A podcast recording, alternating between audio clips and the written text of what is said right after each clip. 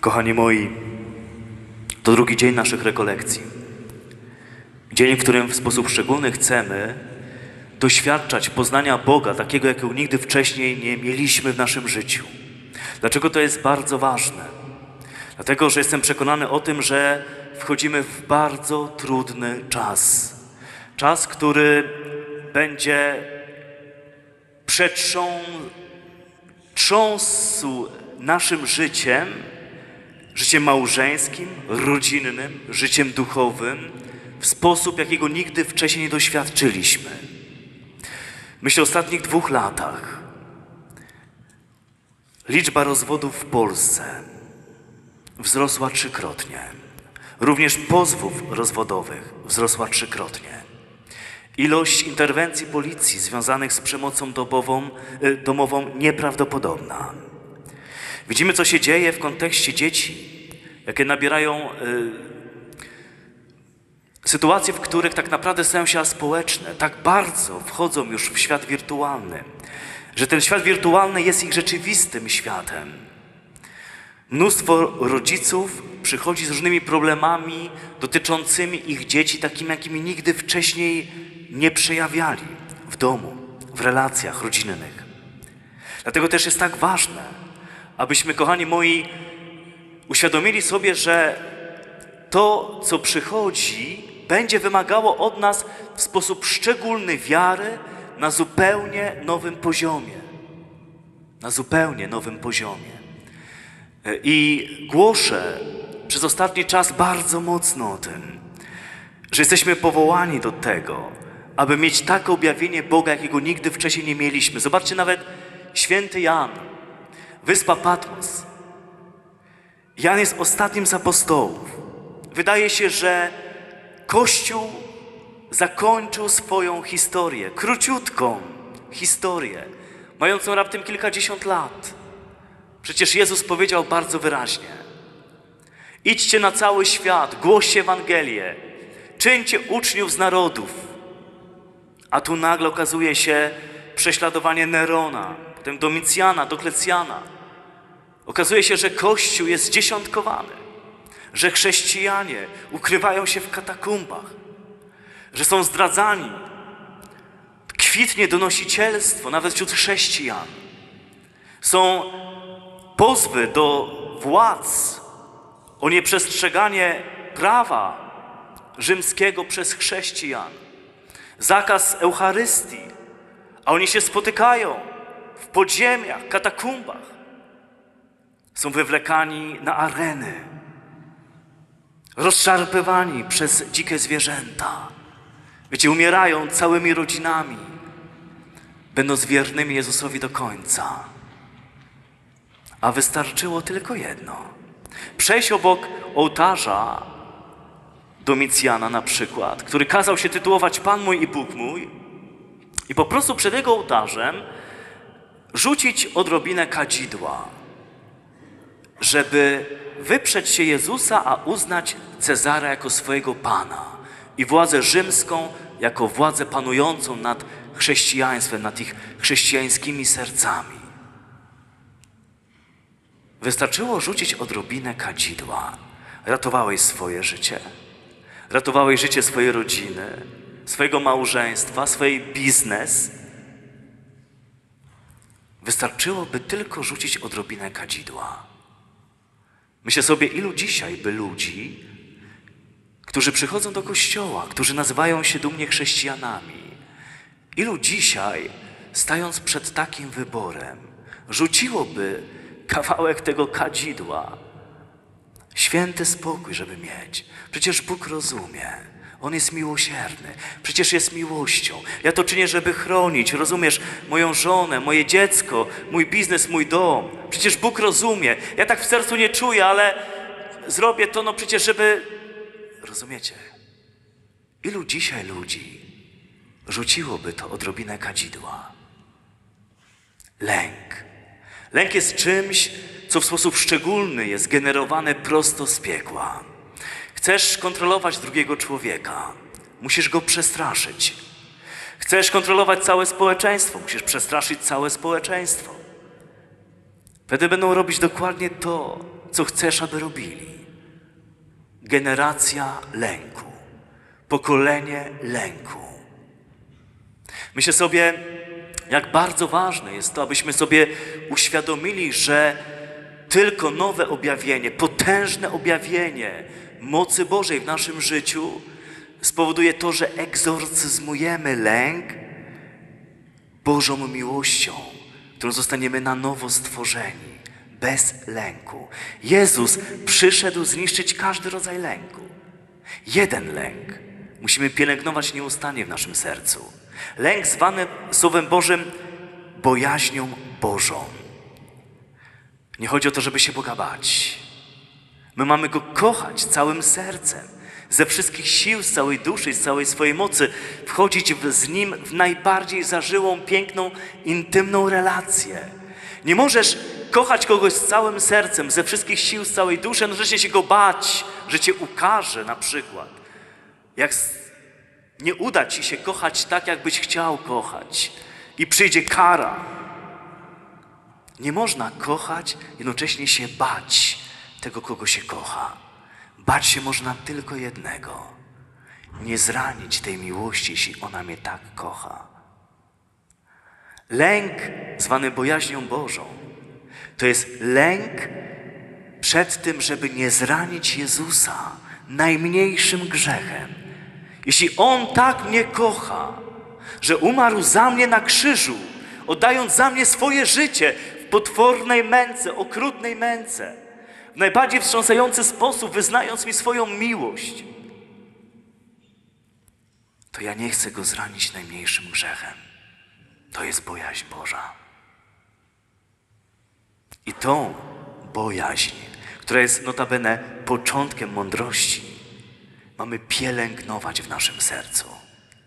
Czy rozumiecie? To jest bardzo, bardzo ważne.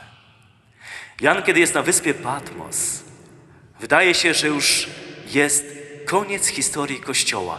Jedenastu jego przyjaciół, apostołów, zginęło śmiercią męczeńską. On jest ostatni. Kościół straszliwie prześladowany. Różne lokalne kościoły zdradzane przez donosicielstwo w sposób szczególny i ludzie są prowadzeni na śmierć, straszliwą śmierć.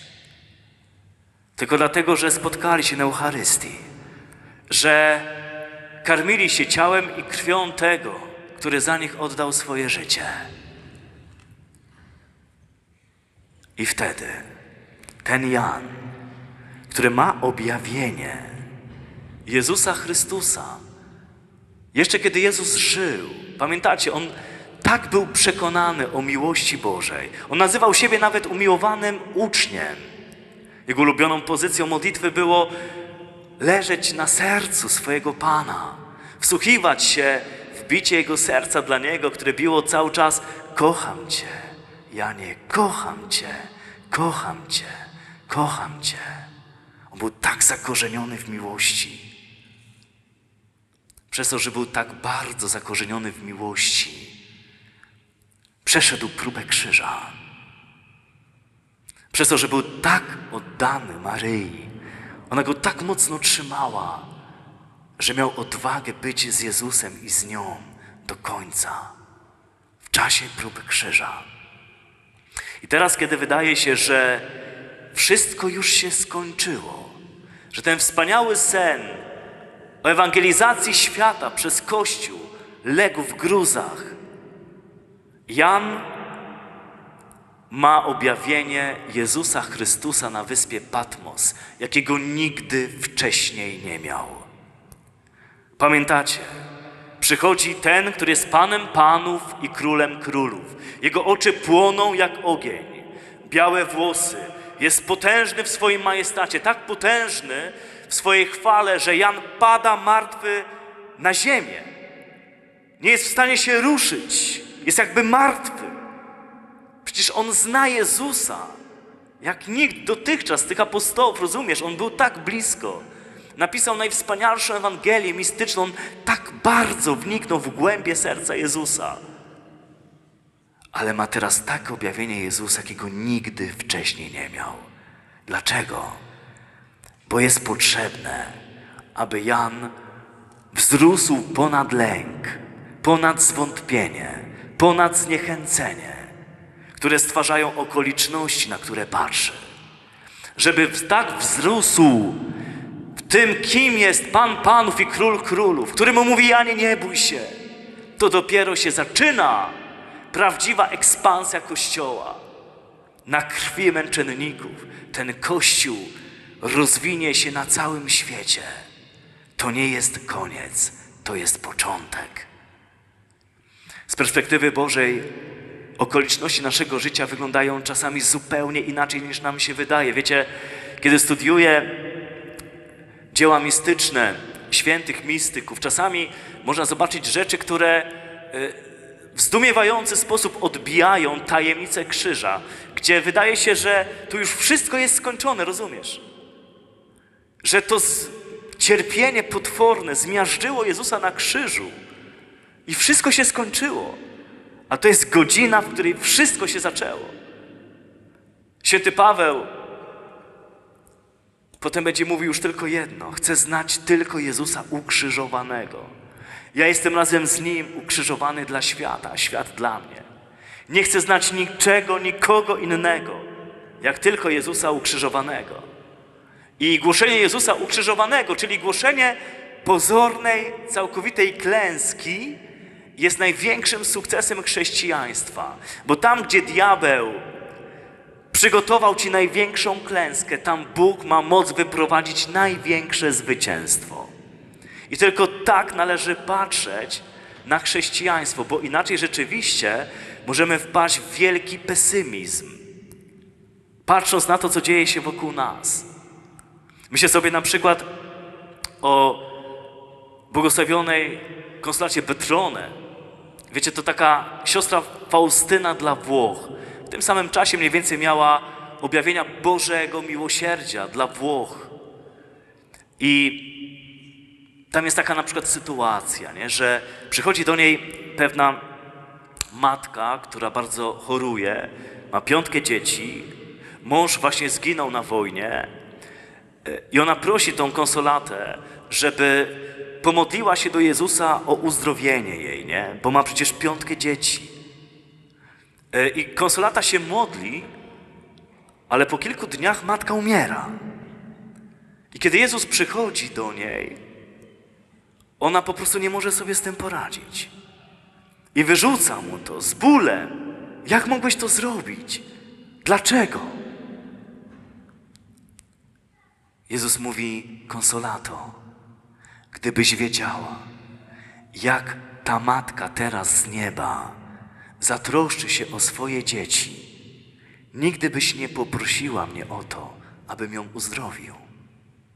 Rozumiesz? Nie rozumiesz. Bo to są bardzo trudne kwestie do zrozumienia. Kiedy analizujemy wszystko po ludzku, stajemy przed ścianą absurdu. Stajemy przed ścianą absurdu. Czytam o jednej świętej, która była bardzo prześladowana przez swojego biskupa. Mnóstwo oskarżeń, kłamstw na jej temat. A to wszystko winięte w trosce o Kościół. Myślę, że każdy tak naprawdę, ten, który idzie za Jezusem, naprawdę całym sercem musi wpisać sobie w swój pakiet pójścia za Jezusem cenę bycia prześladowanym. Im bardziej absurdalnie, w sumie nie wiem, czy lepiej, czy gorzej. Ale prześladowania zawsze są związane z fałszywymi oskarżeniami. I ona po prostu tak cierpiała z powodu tych fałszywych oskarżeń. Płakała. I kiedy przyszedł Jezus, ona się mu wyżala z tego wszystkiego. A Jezus mówi tak: Gdybyś wiedziała, jaką chwałę przygotowuje ci w niebie, nigdy byś nie poprosiła mnie o to, żebym chociaż trochę z tych cierpień, prześladowań ci odjął. Rozumiecie? Kiedy my przeżywamy coś w naszym życiu, musimy na wszystko patrzeć z perspektywy nieba, nie z perspektywy ziemi. Musimy patrzeć z perspektywy tego, który jest Panem Panów i Królem Królów i który jest wszechmocny, a nie trochę mocny. Kiedy modlisz się o kogoś, nie możesz skupić swojej uwagi na tym, jak beznadziejna jest sytuacja, o którą prosisz. Kiedy po ludzku wydaje ci się, że prosisz o tego człowieka, ale wszystko ci mówi, jest niemożliwe, żeby on się na przykład nawrócił. Jest niemożliwe, żeby Bóg przyszedł i go całkowicie zmienił. I zawsze, kiedy naprawdę skutecznie się modlimy o kogoś, to będziemy świadkami tego, że jest gorzej niż przed modlitwą. Jest gorzej niż przed modlitwą, którą zaczęliśmy za tą osobę. To bardzo dobrze, bo przekroczyłeś linię graniczną bezpieczeństwa piekła i wkurzyłeś piekło tą swoją modlitwą. I oni teraz powstają przeciwko tobie, żeby cię zniechęcić do modlitwy za tego człowieka. Więc bardzo często będzie tak, że modlisz się o coś, o kogoś i jest sto razy gorzej niż przed modlitwą o tego kogoś, z tym kimś. Po to, żeby cię zniechęcić, żebyś odpuściła, odpuścił. Pamiętacie córkę Jaira? To jest piękna Ewangelia. Jezus, tłum ludzi, i oto przychodzi przełożony synagogi i mówi: Błagam cię, nauczycielu, przyjdź i uzdrów moją dziewczynkę, uzdrów moją córeczkę. Bardzo choruje. Jezus mówi: Przyjdę i uzdrowię ją. W tym momencie, rozumiecie, ściska go tłum. Jakaś kobieta chwyta go za frędzle płaszcza, myśląc, żeby chociaż chwycić się jego płaszcza, a będę uzdrowiona. I rzeczywiście tak jest. Zostaje uzdrowiona. Chwyciła się kawałka płaszcza Jezusa. Zostaje uzdrowiona. Jezus pyta, kto mnie dotknął? Apostołowie mówią, Panie, ściskają Cię zewsząd, wszyscy Cię dotykają, a Ty pytasz, kto mnie dotknął? Jezus odnajduje tą kobietę, zaczyna z nią dialogować, a przełożony synagogi stoi obok, nie? I rozumiesz, jego córeczka bardzo cierpi, bardzo choruje, jest umierająca. Prosi Jezusa, żeby ją uzdrowił. A Jezus, zamiast biec z nim do domu, bo jest tak ciężka sytuacja, to Jezus zajmuje się dialogowaniem z kobietą, którą uzdrowił. Ilu z nas dzisiaj jest w tym kościele? W takiej może sytuacji, że modlisz się o coś bardzo, jesteś w sytuacji krytycznej. Wydaje ci się, że jak Jezus dzisiaj wieczorem nie przyjdzie, to wszystko się skończy. To się załamie. To będzie totalna ruina, dramat. Bo już po ludzku nie będzie co zbierać. Dzisiaj, Jezu, musisz przyjść. Dzisiaj, teraz, bo ja już więcej nie dam rady, bo nie mam już sił. Ilu z nas jest dzisiaj w tym kościele w takiej sytuacji, walcząc o coś, walcząc o kogoś, walcząc o siebie? I w tym momencie, pamiętacie, przychodzi do Jezusa, przychodzą słudzy y, do, do Jaira i mówią: "Y, Nie kłopocz już nauczyciela, nie trudź go. Twoja córka umarła. Twoja córka umarła.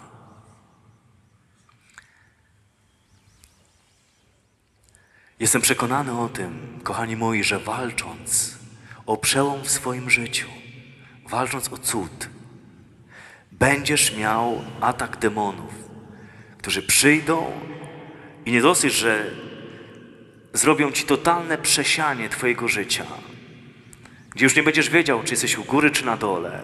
Będą trząść Tobą, Twoim małżeństwem, Twoją rodziną, żeby Cię zniechęcić maksymalnie do tego, żebyś walczył. I przyjdą i będą Ci mówić, tu już nic nie da się zrobić. Odpuść sobie tą modlitwę. Daj już spokój. Widocznie taka jest wola Boża. Odpuść. Przestań. Już nie trudź Boga tą modlitwą. Okej, musisz to zaakceptować. Ci słudzy oczywiście przyszli w dobrej wierze, po prostu poinformowali Jezusa. A Jezus patrzy na Jaira i mówi tylko dwa zdania. Nie bój się, ufaj Nie bój się i ufaj. Kochani moi, lęk egzorcyzmuje się zaufaniem w Bożą miłość, która jest wszechmocna i która jest przedwieczną mądrością. To znaczy dokładnie wie, kiedy i w jakich okolicznościach dać Ci odpowiedź na Twoją modlitwę. Twoim zadaniem jest nic nie przyspieszać. Twoim zadaniem nie jest poddawać Bogu pomysł, żeby to zrobił już teraz, najlepiej w ten sposób, w takich okoli- okolicznościach. O to Cię proszę, Jezu. A jak to się nie dzieje, zaczynam wchodzić, wiecie, w pretensje. Żal, Boże, obrażam się na Niego. Przecież to już trzecia pompejanka, proszę księdza, i nic. Kiedy wydaje ci się po ludzku, że nic się nie dzieje, po prostu nie patrz na okoliczności, bo one cię zdołują.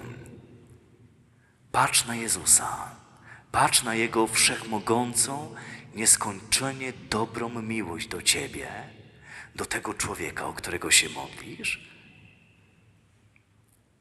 I nie spuszczaj z niego wzroku, z Jezusa. Im bardziej będzie przychodziło zniechęcenie, lęk, zwątpienie, niewiara, tym bardziej musisz całkowicie zakorzenić się w wzroku Jezusa. Twoje oczy w Jego oczach, Twoje serce w Jego sercu. Nie bój się, tylko ufaj.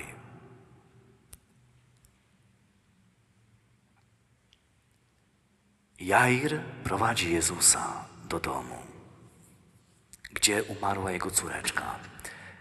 Wchodzą do pokoju. Jezus patrzy na nią. Ona nie umarła, tylko śpi. Zaczęli go wyśmiewać. Bóg patrzy zupełnie inaczej na to, co się dzieje, niż człowiek. Człowiek patrzy bardzo po ludzku. Bóg patrzy po Bożemu. Bóg ma przygotowaną odpowiedź, jakiej się kompletnie nie spodziewasz. Odpowiedź, która przerośnie Twoją prośbę. Prosi Cię tylko jedno: o całkowite zaufanie w Jego nieskończoną miłość i dobroć do Ciebie. Zaufanie w Jego mądrość i doskonałą wolę, objawiającą się w doskonałym Bożym czasie. Niesłychanie ważne żeby tak się modlić. I wtedy pamiętacie, Jezus bierze tą dziewczynkę za rękę i mówi: Tali takum, dziewczynko, mówię ci, wstań. I wstała. I ludzie osłupieli wręcz ze zdumienia. W tym pokoju, w którym uczynił Jezus ten cud, pamiętacie, on wyrzucił wszystkich, którzy się śmiali którzy kpili, którzy lekceważyli. To jest ważne. Czasami, kiedy walczymy o coś, walczymy o kogoś, to czasami nasi najbliżsi będą śmiać się z naszej wiary, z naszego zaufania Bogu. Będą tymi, którzy będą nas zniechęcać, wyśmiewać, kpić sobie z naszej wiary. Na czas walki o cud lepiej się zdystansować od tych głosów bo one nie pomagają. One mogą zabrać resztki nadziei. Otoczyć się tylko tymi ludźmi, którzy mają taką wiarę, która pomoże Twojej wierze i zaufaniu Jezusowi. Tak przylgnąć do Jego serca, aby otrzymać w darze odpowiedź, która przerośnie Twoje oczekiwania. Jair prosił Jezusa o cud uzdrowienia swojej córki. W nagrodę za to, że zaufał Jezusowi do końca, otrzymał cud wskrzeszenia.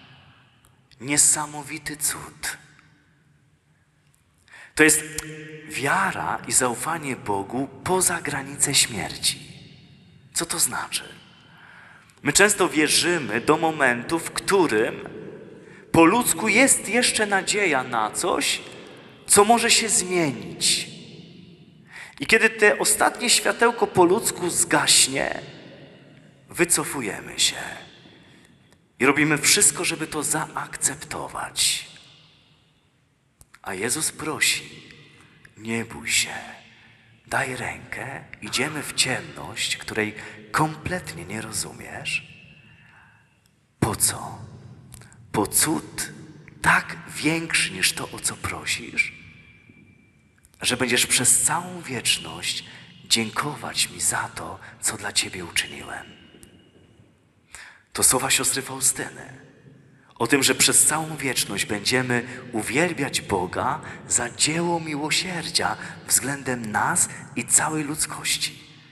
Gdzie okaże się, że wszystko miało sens. Że Bóg z najbardziej beznadziejnych sytuacji, najbardziej dramatycznych przekleństw, z największego zła, przemienił wszystko w najwspanialsze dobro. I będziemy płakać ze szczęścia, widząc, co On zrobił. To jest Bóg, to jest Jego miłosierdzie. Jeśli, kochani moi, z najbardziej wstrząsającego w swojej istocie zła, zabicia Boga na krzyżu, On wyprowadził największe dobro, to jak z tych złych sytuacji, przez które Ty przechodzisz, on nie wyprowadzi najwspanialszego dobra dla Ciebie, dla Twoich najbliższych. Tylko czy ufasz Mu? Czasami ludzie przychodzą, modlą się o coś. Boże księdza, cały dzień się modlę i trzęsą się ręce, zapłakane oczy, wory pod oczami. Okej, ja rozumiem emocje, rozumiem uczucia, rozumiem ból. Ale jeśli to trwa cały czas, to nie pomaga. Ta osoba jest skupiona na swoim problemie. Ona cały czas modli się, wpatrzona w swoją trudną sytuację. Tak jej nie rozwiąże. Rozwiązuje się sytuację w ten sposób, że ja wchodzę w uwielbienie, w zachwyt, w czułość, w intymność z moim Jezusem, a Jezus wszystko uzdrawia i przemienia, co jest związane z okolicznościami trudnymi mojego życia. Ja nie mogę spuścić wzroku z Niego i zacząć patrzeć na to wszystko, co się dzieje i znowu wpadać w lęk, panikę, zniechęcenie i zwątpienie. Rozumiecie? To jest to, co zrobił Piotr. Wyszedł z łodzi i dopóki patrzył na Jezusa, nie widział tej burzy, tych potężnych fal, nie bał się tego, że może się utopić. Ale w momencie, w którym odwrócił wzrok od Jezusa i zaczął oglądać te fale, przestraszył się i zaczął tonąć. Naszym zadaniem jest być wpatrzonym w Niego. Wpatrzonym w Niego. Z całym zaufaniem, bez lęku. Przychodzi ojciec z opętanym synem. Jezu, czy możesz coś zrobić? Twoi uczniowie modlili się o uwolnienie, ale nie uwolnili go. Czy możesz coś zrobić? Wyobraźcie sobie tą sytuację. Apostołowie w autorytecie Jezusa już byli rozesłani po dwóch do różnych miast, widzieli uzdrowienia, które dzieją się w imię Jezusa, uwolnienia, które dzieją się w imię Jezusa. E, Jezus mówi: Widziałem e, szatana, który spadał z nieba w wyniku waszej posługi. Ale oto przychodzi ojciec, syn jest opętany, uczniowie modlą się, nakazują w imię Jezusa i nic, i nic. Znowu mamy sytuację, w której może być wielu z nas, że modli się o coś bardzo intensywnie i nie widzisz przełomu. Już wszystkich nowen pompejańskich, nadpompejańskich, podpompejańskich, megapompejańskich użyłaś i nic, i nic. I przychodzi ten ojciec do Jezusa. Panie, czy możesz coś uczynić w tej sytuacji? Jezus kręci głową, załamany trochę pewnie. O plemię niewierne, jakże wam brak wiary. Skarby moje, cały czas wracam do tego, czym mówiliśmy wczoraj. Wiara to nie jest to, że ja wierzę, że jest Bóg. Wiara to całkowite zaufanie w Jego moc, w Jego miłość, w Jego wszechmoc, w Jego nieskończoną dobroć dla mnie, mądrość, doskonały plan. Czy rozumiecie? To jest wiara. O plemienie wierne, jak wam brak wiary w to, kim jestem, chciałby się dopowiedzieć. Jezus przychodzi i uwalnia tego syna jednym zdaniem od złego ducha. Zobaczcie, kochani, że gdybyśmy zatrzymali się na tym przypadku, gdzie apostołowie modlili się i się nic nie stało, ilu z nas ukułoby od razu taką teologię, że widocznie to wola Boża, widocznie Bóg tak chciał. Trzeba po prostu to przyjąć, zaakceptować. Tylko moje pytanie brzmi: skąd wiesz, że to jest wola Boża w stosunku do tej osoby, w stosunku do tej sytuacji? Skąd wiesz? Skąd wiesz? Bóg ci się objawił i powiedział: Odpuść sobie te modlitwy, moją wolą jest to, żeby było tak, jak jest. I się nic nie zmieniło. Miałeś takie objawienie? Przyszedł do ciebie Jezus i to ci powiedział: Skąd wiesz, że to wola Boża? W przypadku tego chłopca okazało się, że wolą Bożą od początku było jego uwolnienie od demonów. Jezus jest doskonałą teologią. Jego pokarmem jest pełnić wolę Bożą. Mówię Wam to, kochani, żebyście zobaczyli z innej perspektywy waszą walkę na modlitwie. Walkę o cud, o przełom, o wejście Boga w wasze życie, waszego małżeństwa, w życie waszych dzieci. Święty Paweł mówi, abyśmy modlili się, błagając z dziękczynieniem. Radujcie się. Jeszcze raz powiadam, radujcie się. Nie martwcie się już o nic, ale wszelkie prośby zanoście z błaganiem, z dziękczynieniem. Co to znaczy? Zobacz, raduj się, nie martw się, wszelkie prośby zanoś, błagając z dziękczynieniem. Czyli proszę, a potem już tylko dziękuję. To jest wiara, że proszę o coś, Boże, proszę Cię o to. Już uwielbiam Cię i dziękuję Ci za to, że przyjdzie Twoja odpowiedź. Ja nie chcę być tym, który Bogu nakazuje, jaka ma być to odpowiedź. Natomiast wierzę całym sercem i ufam, że w momencie, w którym poprosiłem Go, On już wysłuchuje mojej prośby. W jaki sposób przyjdzie ta odpowiedź na tą sytuację do mojego życia, nie wiem. W jakich okolicznościach, nie wiem. W jakim czasie, nie wiem. Ale wiem, że całe niebo zaczyna działać i odpowiadać na moją modlitwę, która przerośnie moje najśmielsze oczekiwania. Z tym w sercu musisz się modlić.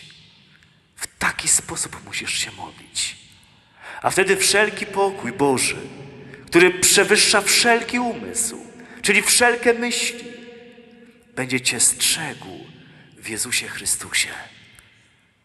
Zawsze, kiedy walczysz o coś, musisz wejść w ponadnaturalny pokój, który jest darem Ducha Świętego. Tą wewnętrzną radość, która nie jest wesoło, wesołkowatością, ale jest głębokim przekonaniem: jestem kochany, jestem umiłowany. On jest moim ukochanym tatusiem, Abba. I to tatusiem wszechmogącym, o nieskończonej dobroci. Patrzy teraz na mnie i kocha mnie. I jest wszechmocny. I się uspokajam. I przyjmuję Boży pokój.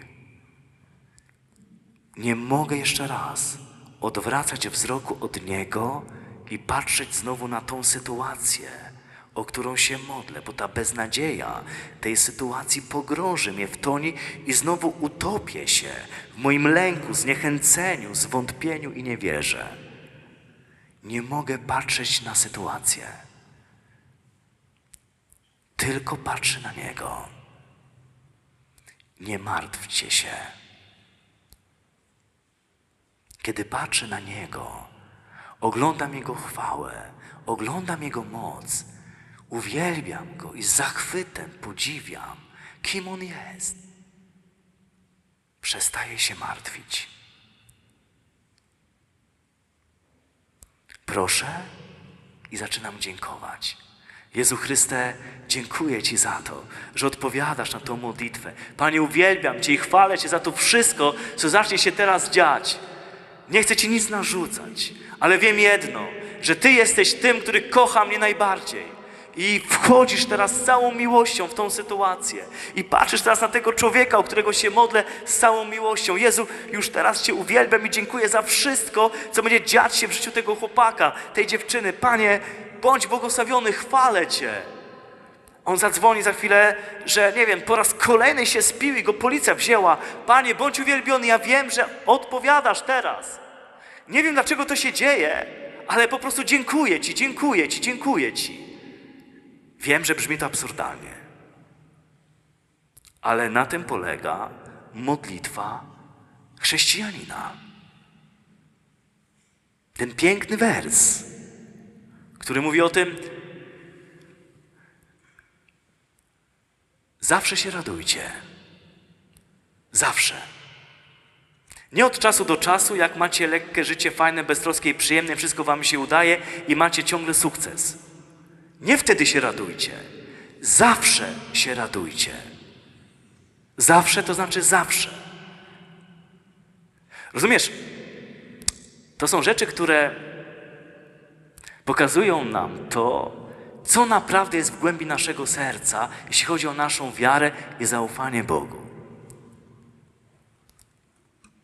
Jak wyciśniesz z jabłka sok, to wypłynie sok jabłkowy. Pewnie byś się zdziwił, gdyby wypłynął sok porzeczkowy. Kiedy byś ścisnął gruszkę, to wypłynie sok gruszkowy. Pewnie byś się zdziwił, gdyby wypłynął sok arbuzowy. Kiedy chrześcijanin dostaje wycisk, wypływa z niego wszystko, tylko nie Chrystus. Bardzo często tak jest. Kiedy dopiero sytuacje trudne, stresowe, pełne napięcia, bólu, cierpienia, one pokazują, co tak naprawdę jest w głębi naszego serca. Bardzo łatwo jest modlić się i wierzyć, kiedy mi się wszystko udaje. Bardzo trudno jest być na takim standardzie pokoju serca i zaufaniu Boga, Bogu, że kiedy przychodzi bardzo trudny czas i szatan cię przesiewa, rozumiesz, i, i wszystko się tobie wali w życiu, zawsze się radować. W każdej minucie, godzinie, dniu tej trudnej sytuacji, tego cierpienia, przez które przechodzę, raduję się, raduję się, raduję się. Skąd mogę czerpać tą radość? Z przylgnięcia moich oczu do Jego oczu, z przylgnięcia mojego serca do Jego serca. Jezus, kiedy cierpiał na krzyżu, otworzył swoje oczy, mówił Ewangelia Świętego Jana, i spojrzał na swoją matkę. Nie patrz na ten tłum, który ci nie pomoże. Nie patrz na tych, którzy się z ciebie śmieją i szydzą. Mówią, Bogu zaufałeś. Tak, Bóg cię kocha. To dlaczego się tak dzieje w twoim życiu? Może zapomniał o tobie, może się śpi teraz gdzieś. Obudź go. Kpiarzy jest wtedy mnóstwo. Twoje serce w Jego sercu, Twoje oczy w Jego oczach. Zawsze się radujcie. I tu nie chodzi, słuchajcie, o takie, takie puste zacieszanie. Tu nie chodzi o to. Radość Ducha Świętego jest głęboką radością serca. Tu ci mogą płynąć łzy. bo tak boli, ale wewnątrz jest ponadnaturalna radość, która pojawia się wtedy, kiedy zaczynasz za wszystko dziękować. Dziękuję, dziękuję, dziękuję. Nie wiem, dlaczego tak się dzieje, Jezu. Boli mnie to bardzo, ale dziękuję, dziękuję, dziękuję. Wiem, że dla wielu ludzi to może brzmieć absurdalnie, idiotycznie, ale to jest Słowo Boże, ja nic nie wymyślam. Święty Paweł mówi wyraźnie: Zawsze się radujcie, nieustannie się módlcie, drugi wers. Za wszystko dziękujcie, trzeci wers, bo taka jest wola Boża w Jezusie Chrystusie względem Was. Mnóstwo ludzi przychodzi do mnie i mówi, proszę księdza, co ja mam robić w życiu? Jaka jest wola Boża w tej sytuacji? Bo każdy z nas, prawda, y, zadaje sobie to pytanie, chce żyć zgodnie z wolą Bożą. Chce wypełniać wolę Bożą. Jezus karmił się wolą Bożą. To jest istota naszego życia chrześcijańskiego. Żyć wolą Bożą. Proszę księdza, co ja mam zrobić, żeby żyć wolą Bożą? Zawsze się raduj, nieustannie się módl, za wszystko dziękuj, bo taka jest wola Boża względem Ciebie w Jezusie Chrystusie. Prosta odpowiedź. To jest Twój styl życia, styl przeżywania dnia, wieczoru, poranka, nocy. Wszystkich sytuacji, które dzieją się w ciągu dnia, w ciągu nocy. To jest Twój styl przeżywania. To jest pełnienie woli Bożej. Piękną kanapeczkę, którą szamasz przez cały dzień. Góra, zawsze się radujcie. Wsad, nieustannie się módlcie. Dół kanapki, za wszystko dziękujcie. Bo taka jest wola Boża względem was. I jedz, błagam Cię, tą kanapkę nieustannie, 12 godzin na dobę. I możesz zdjąć wtedy, uwierz mi, maseczkę. Bo inaczej się zadławisz i nic nie zjesz z tej kanapki. Jedz tą kanapkę, która jest kanapką woli Bożej. Jeśli nie wiesz, jak postępować w danej sytuacji, przylgnij do Jezusa. Zapatrz się w Jego kochające Ciebie oczy. Swoje serce złóż w Jego sercu.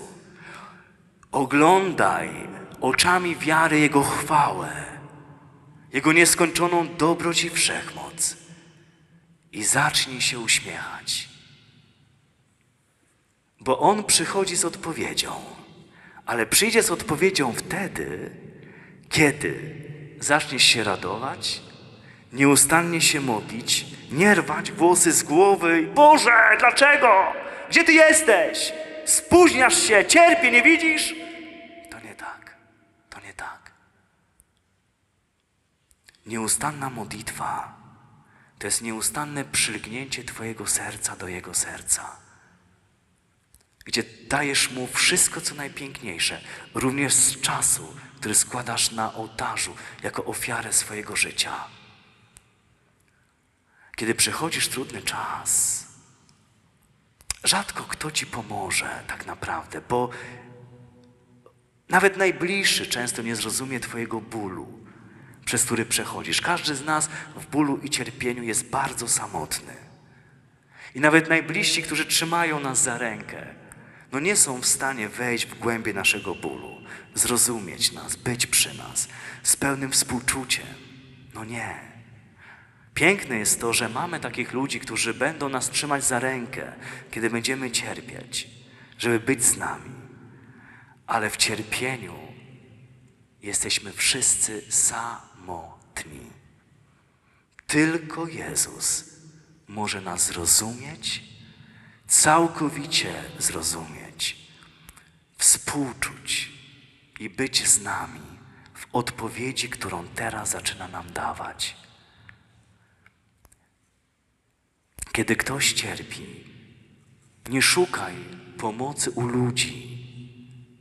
W rozumieniu takim, że ktoś ci pomoże wyjść z tego wszystkiego. Nade wszystko przylgnij do Niego na modlitwie, która będzie zjednoczeniem serc w miłości. Kiedy nieustannie będziesz w sercu żył wiarą i zaufaniem, że On tu jest, Twoje oczy wpatrzone w Niego, w Tobie. Nie będziesz rozglądał się, ale koncentrował się na Nim w Tobie. Wtedy Jego obecność będzie coraz bardziej w Tobie odczuwalna. Jego miłość będzie coraz bardziej w Tobie odczuwalna. Jego czułość dla Ciebie będzie coraz bardziej w Tobie odczuwalna. Uświadomisz sobie, że On tu jest, Pan Panów i Król Królów. Jest we mnie. Ja jestem mieszkaniem Boga. Jestem nosicielem Boga.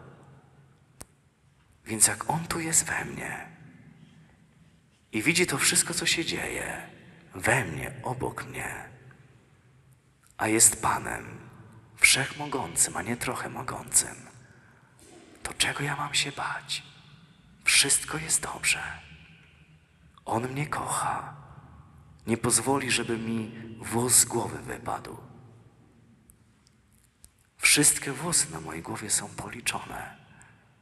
On zna każdego ptaszka, każdego wróbelka na całej tej planecie. Troszczy się o każdy kwiatek na całej tej planecie. Czego ja mam się bać, jeśli jestem Jego umiłowanym? Zawsze się radujcie, nieustannie się módlcie. Za wszystko dziękujcie, bo taka jest wola Boża względem Was w Jezusie Chrystusie. Amen.